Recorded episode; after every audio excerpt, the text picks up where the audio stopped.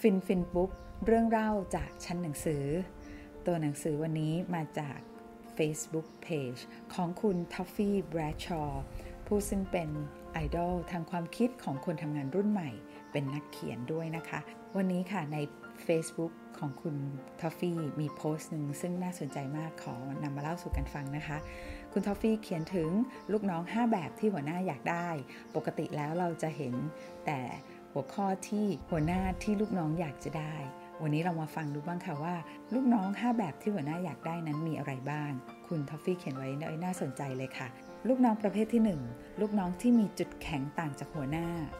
ปกติแล้วเรามักจะชอบคนที่คล้ายๆกับเรา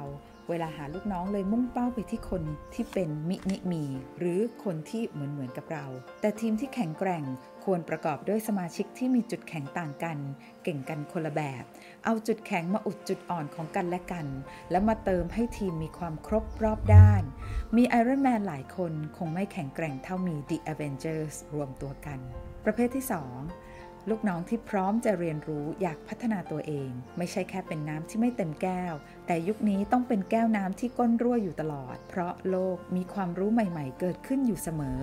สิ่งที่เคยรู้อาจจะต้องทิ้งไปและเติมใหม่อยู่เรื่อย ๆ เรื่องนี้รวมไปถึงการรับฟังคอมเมนต์มาปรับปรุงแก้ไขตัวเองให้ดีขึ้นไปด้วย ถ้าคิดว่ารู้ไปหมดแล้ว เก่งไปหมดแล้ว ดีไปหมดแล้ว ความรู้ก็จะหายไปหมด ความเก่งก็จะหายไปหมด ความดีก็จะหายไปหมดแล้วด้วยเช่นกัน ลูกน้องประเภทที่ 3 ลูกน้องที่ยินดี feedback หัวหน้าเพื่อการพัฒนา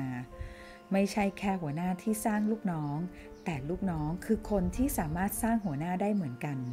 เราจะเป็นหัวหน้าที่ดีได้อย่างไร ถ้าไม่เคยรู้จักลูกน้องเลยว่า อะไรที่เราทำได้ดีอยู่แล้ว และอะไรคือส่วนที่ลูกน้องอยากให้เราปรับปรุง การมีลูกน้องที่ฟีดแบ็กเรา แปลว่า ลูกน้องรักเรา เขาอยากให้เราเป็นหัวหน้าที่ดี และยังเชื่อมั่นว่าเราสามารถพัฒนาได้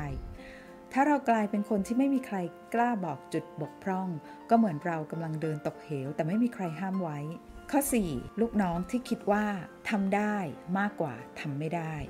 ทุกวันนี้ที่เราทำงาน คือทุกวันที่เราต้องแก้ปัญหา ซึ่งยิ่งอยู่ไปโจทย์ก็จะยิ่งยากขึ้นจากเดิม ถ้าใจไม่อยากจะทำคิดว่าเป็นไปไม่ได้ มันก็จะเป็นไปไม่ได้ แต่ถ้าลูกน้องที่มี can do attitude คิดว่าเจอเรื่องยากเป็นการฝึกไปในตัว และมีความแน่วแน่ที่จะทำให้ได้ เขาก็จะได้เรียนรู้มากขึ้นไปด้วย จะมีอะไรที่ดีไปกว่า การที่เป็นหัวหน้าและได้เห็นลูกน้องเติบโต และลูกน้องที่หัวหน้าอยากได้ประเภทสุดท้าย ประเภทที่ 5 คือ ลูกน้องที่มีความรับผิดชอบ ที่จริงแล้วความรับผิดชอบถือเป็น basic requirement เป็นสิ่งพื้นฐานที่ทุกคนต้องมี ไม่มีคือไม่รอด ยิ่งในยุคนี้แล้วเราต้องทำงานกันแบบไฮบริดไม่ได้เจอหน้าที่ทำงานกันทุกวัน ต่างคนต่างแยกย้ายกันทำงานคนละที่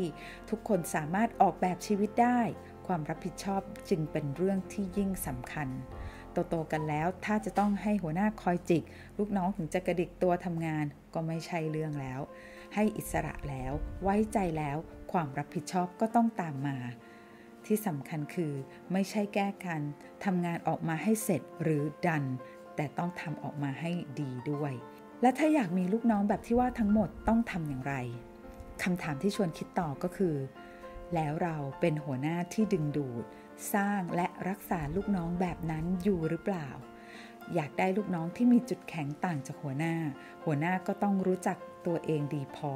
มีความถ่อมตนว่าเราไม่ได้เก่งไปทุกเรื่อง และเปิดใจยอมรับคนที่แตกต่าง เราถึงจะดึงดูดคนที่มีความแตกต่างจากเราเข้ามาในทีมได้ อยากได้ลูกน้องที่อยากพัฒนาตัวเอง หัวหน้าก็ต้องหมั่นพัฒนาตัวเองเช่นกัน ต้องมอบงานที่ทำให้เขาได้เรียนรู้ ไม่ใช่ให้งานที่น่าเบื่อหรือไม่ได้ใช้ความสามารถ ต้องส่งเสริม career path ลูกน้อง เขาจึงอยากจะเรียนรู้ อยากได้ลูกน้องที่พร้อม feedback หัวหน้า หัวหน้าก็ต้องเป็นคนที่รู้จักรับฟังลูกน้อง พอฟังแล้วนำมาปรับปรุงจริง ลูกน้องก็จะรู้สึกว่า feedback ของเขานั้นมีความหมาย และเขาได้หัวหน้าที่ดีขึ้นกลับมา อยากได้ลูกน้องที่สู้งานมี can do attitude หัวหน้าก็ต้องคอยให้กำลังใจเขาสนับสนุนให้เขาได้ทดลองอะไรใหม่ ๆ ยินยอมให้เขาล้มเหลวบ้าง เพื่อการเรียนรู้ไม่ใช่คอยกระทืบซ้ำอยากได้ลูกน้องที่มีความรับผิดชอบ หัวหน้าก็ต้องรับผิดชอบ ไม่ใช่คนที่ทิ้งงาน เทงานทำอะไรทำจริง ทุ่มเทตั้งใจทำให้เขาเห็นว่าการทำงานที่ดีนั้นเป็นแบบไหน